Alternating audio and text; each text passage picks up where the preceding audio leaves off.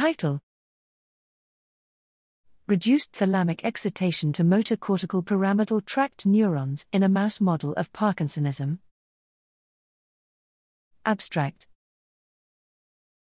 Degeneration of midbrain dopaminergic DA neurons causes a reduced motor output from the primary motor cortex M1, underlying the motor symptoms of Parkinson's disease PD.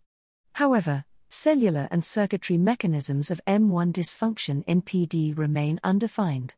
Using multidisciplinary approaches, we found that DA degeneration induces cell subtype and input specific reduction of thalamic excitation to M1 pyramidal tract PT neurons.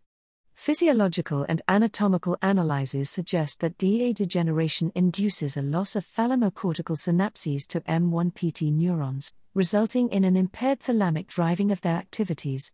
Moreover, we showed that the decreased thalamocortical connectivity are mediated by an excessive activation of NMDA receptors of M1 PT neurons.